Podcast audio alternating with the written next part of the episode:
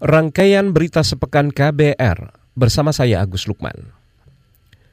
Komisi Pemberantasan Korupsi K P K menahan anggota Komisi Pemilihan Umum K P U Pusat Wahyu Setiawan yang terjerat perkara jual beli kursi D P R melalui mekanisme pergantian antar waktu. Saudara, Komisi Pemberantasan Korupsi K P K telah menahan tiga tersangka dalam kasus suap penetapan anggota Dewan Perwakilan Rakyat R I. Tiga orang itu adalah Komisioner K P U R I Wahyu Setiawan yang ditahan di Rutan Guntur K P K, Agustini Tio di Rutan K empat K P K, dan Saiful di Rutan C satu K P K. Sementara satu orang tersangka lainnya, caleg P D I P Harun Masiku, masih buron. Wakil Ketua K P K Lili Pintauli Siregar meminta agar Harun menyerahkan diri. K P K menyebut kasus ini bermula saat D P P P D I P Perjuangan mengajukan Harun Masiku sebagai pengganti Nazaruddin Kiemas sebagai anggota D P R R I Dapil Sumatera Selatan yang meninggal pada Maret dua ribu sembilan belas.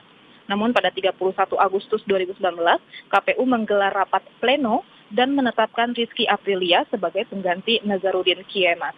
Wahyu Setiawan kemudian menyanggupi untuk membantu Harun Masiku untuk menjadi anggota D P R terpilih melalui mekanisme pengganti antar waktu atau P A W.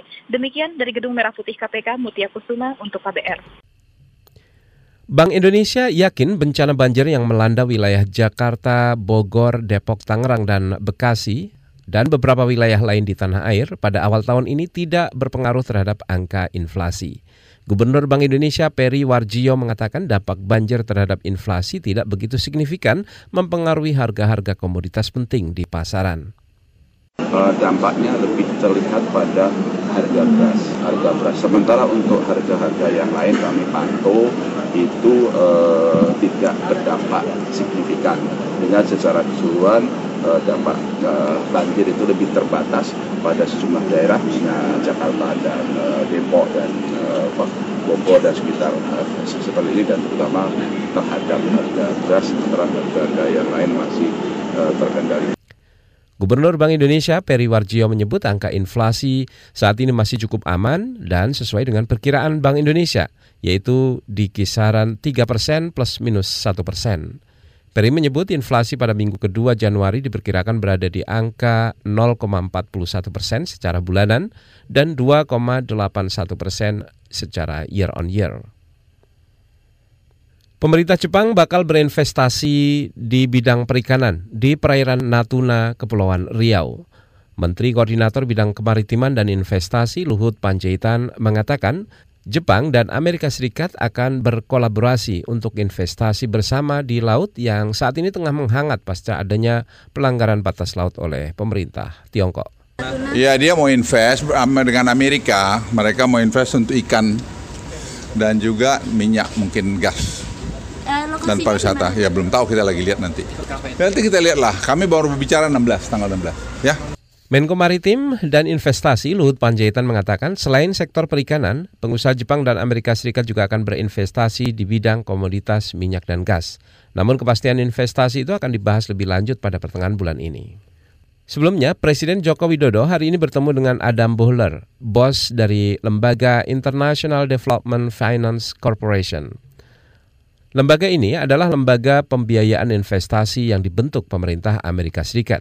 Menurut pengamat ekonomi internasional, lembaga ini diciptakan untuk menyaingi program investasi besar-besaran Cina di luar negeri. Beralih ke informasi lain. Kementerian Luar Negeri mulai menghubungi Panglima T N I Hadi Cahyanto untuk bersiap mengevakuasi warga Indonesia di Iran dan Irak. Menteri Luar Negeri Retno Marsudi mengatakan evakuasi akan dilakukan jika konflik Iran dengan Amerika Serikat terus memanas. Ia memastikan pemerintah akan mengutamakan keselamatan ribuan W N I yang kini berada di Iran dan Irak. Kalau evakuasi besar-besaran memang harus dilakukan, semoga itu tidak terjadi. Seperti yang pernah kita lakukan di Yaman, maka mau tidak mau kita harus bergerak bersama. Dan saya sudah juga bicara dengan Pak Panglima mengenai masalah kerjasama yang mungkin akan kita lakukan dalam konteks evakuasi uh, warga negara Indonesia. Menteri Luar Negeri Retno Marsudi menyebut berdasarkan data yang dimiliki pemerintah, ada empat ratus orang W N I di Iran dan delapan ratus orang di Irak. Namun jumlah itu bisa bertambah karena kemungkinan ada W N I yang belum melapor. Amerika menjadikan negara tetangga Iran yaitu Irak sebagai pangkalan militer mereka. Masih dari Timur Tengah, saudara, sekitar seratus delapan puluhan warga Indonesia diperkirakan masih berada di Suriah dan diduga terkait dengan kelompok teroris ISIS. Menko Polhukam Mahfud M D mengatakan pemerintah menyerahkan penegakan hukum pada pemerintah Suriah apabila para W N I itu terbukti bersalah. Namun untuk sisanya pemerintah masih mencari cara agar bisa melakukan program deradikalisasi khusus kepada mereka. Yang ada di Suriah itu seratus delapan puluh tujuh orang kita di sana yang diduga orang Indonesia bergabung dengan teroris. tiga puluh satu orang itu laki-laki. Sisanya tuh perempuan dan anak-anak. Dan anak-anak itu matanya udah tajam-tajam gitu. Lihat apa seperti membunuh aja gitu. Nah itu nanti kalau kalau yang yang jelas terlibat teroris itu akan diadili di Suriah. Dan kita silahkan, itu hak negaranya. Tapi yang bukan kan harus dipulangkan ke sini. Nah, kalau pulang... Menko Polhukam Mahfud M D menjelaskan program deradikalisasi kepada para bekas teroris yang akan dipulangkan ke Indonesia tidak bisa dilakukan secara sembarangan. Sebelumnya pada Juni tahun lalu, ada sekitar lima ratusan warga Indonesia yang berada di Suriah meminta dipulangkan ke Indonesia. Sebagian di antaranya terbukti terlibat membantu serangan teror yang dilakukan ISIS. Pemerintah Indonesia sempat menahan kepulangan mereka lantaran ada penolakan dari masyarakat. Bergeser ke ekonomi, saudara, Wakil Presiden Ma'ruf Amin berjanji akan mencari jalan untuk membebaskan atau menggratiskan biaya proses sertifikasi halal untuk usaha mikro kecil. Ma'ruf Amin mengatakan salah satu wacananya adalah subsidi silang. Saat ini skema penggratisan biaya sertifikat halal untuk U M K masih dibahas pemerintah. Idenya memang untuk U M K, bukan U M K M, U M K. M-nya belakang, dan mikro. Ya, mikro. Kecil, kecil itu yang akan idenya, semangatnya akan digratiskan, nah. eh, akan digratiskan semangatnya itu supaya mereka tidak terbebani. Wakil Presiden Ma'ruf Amin mengatakan subsidi bisa saja menggunakan dana A P B N ataupun subsidi silang dari pengusaha besar. Adapun pengusaha mandiri atau pengusaha yang digolongkan besar adalah perusahaan dengan omset satu miliar ke atas per tahun. Komisi Nasional Hak Asasi Manusia Komnas H A M mendesak kepolisian mengusut dugaan pelanggaran H A M oleh anggota polisi saat menghadapi aksi unjuk rasa pada September lalu. Komnas H A M menemukan dugaan pelanggaran H A M pada peristiwa unjuk rasa di sejumlah wilayah terkait penolakan revisi Undang-Undang K P K dan K U H P pada September tersebut. Anggota Komnas H A M sekaligus Ketua Tim Pencari Fakta, Khairiansyah mengatakan berdasarkan temuan Komnas H A M ada lima orang meninggal, dua orang luka, dan belasan jurnalis menjadi korban kekerasan.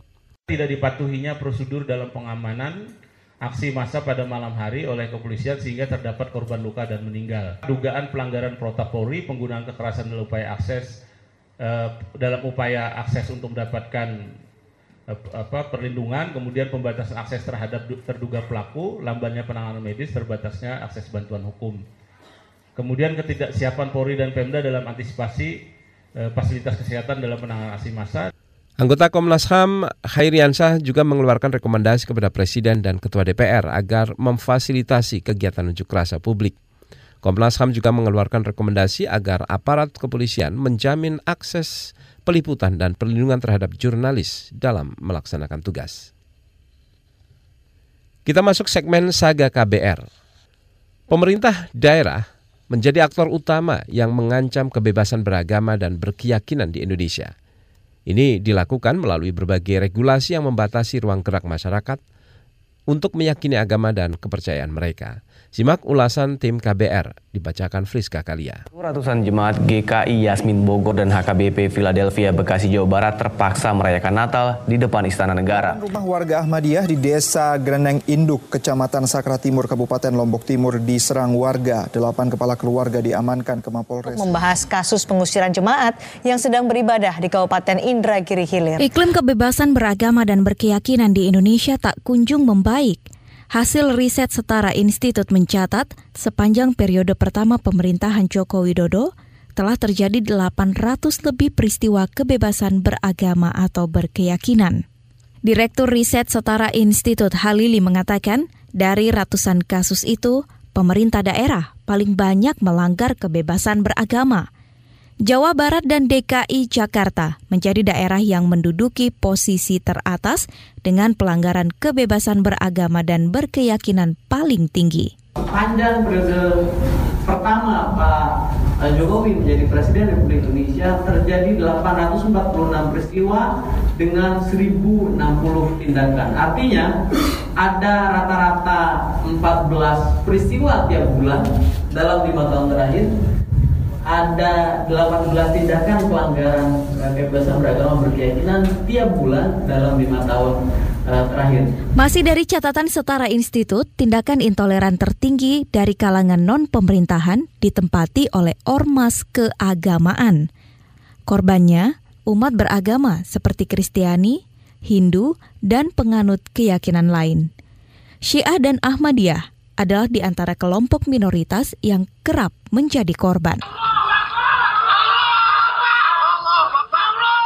Juru bicara Jemaat Ahmadiyah Indonesia, Yendra Budiana, mengatakan politik popularitas menjadi faktor penyebab pemerintah daerah melakukan pelanggaran kebebasan beragama dan berkeyakinan. Pemerintah daerah di mana pada setiap saat banyak sekali berkaitan dengan pemerintah daerah, mereka akan sangat berubah kalau kemudian masyarakatnya itu berubah. Jadi sangat sangat tergantung kepada popularitas. Dan terutama di dua ribu dua puluh September kita akan pilkada. Nah itu biasanya sangat-sangat sensitif. Jadi tergantung anginnya mana gitu. Jadi kalau anginnya moderat, ya oke, okay, gampang aja. Tapi kalau angin, kalau bisa dari itu kemudian kelompok intolerannya kuat, ah, makanya kemudian lebih berpihak ke sana. Jadi lebih pada masalah popularitas. Merasa kebebasan beragama dan berkeyakinan memiliki tren yang masih tinggi setiap tahunnya. Sekretaris Jenderal Indonesia Conference on Religion and Peace, I C R P, Siti Musdah Mulia mengatakan, toleransi antar umat beragama dan berkeyakinan di Indonesia masih jauh dari harapan. Saya melihat bahwa yang pertama sekali ada persoalan struktural. Kita tidak sepaham dengan pemerintah, dengan para pengambil kebijakan tentang makna intoleransi. Karena buat saya, upaya atau penegakan hak kebebasan beragama itu maknanya adalah upaya penghapusan semua bentuk intoleransi dan diskriminasi berbasis agama dan kepercayaan. Siti mendorong adanya upaya pemerintah membangun literasi beragama untuk masyarakat. Jika tidak, Siti memprediksi tahun ke tahun Indonesia tidak akan memiliki catatan baik tentang toleransi dalam kebebasan beragama dan berkeyakinan. Tentang pembatasan hak kebebasan beragama dengan nilai-nilai agama itu harus jelas. Karena selama itu tidak jelas, ya beginilah kita semuanya.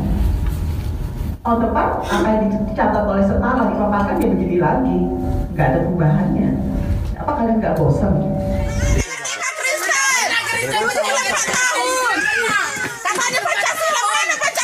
Demikian laporan khusus yang disusun jurnalis K B R Heru Haitami. Saya Friska Kalia. Informasi tadi menutup rangkaian berita sepekan K B R. Saya Agus Lukman pamit. Selamat berakhir pekan. Salam.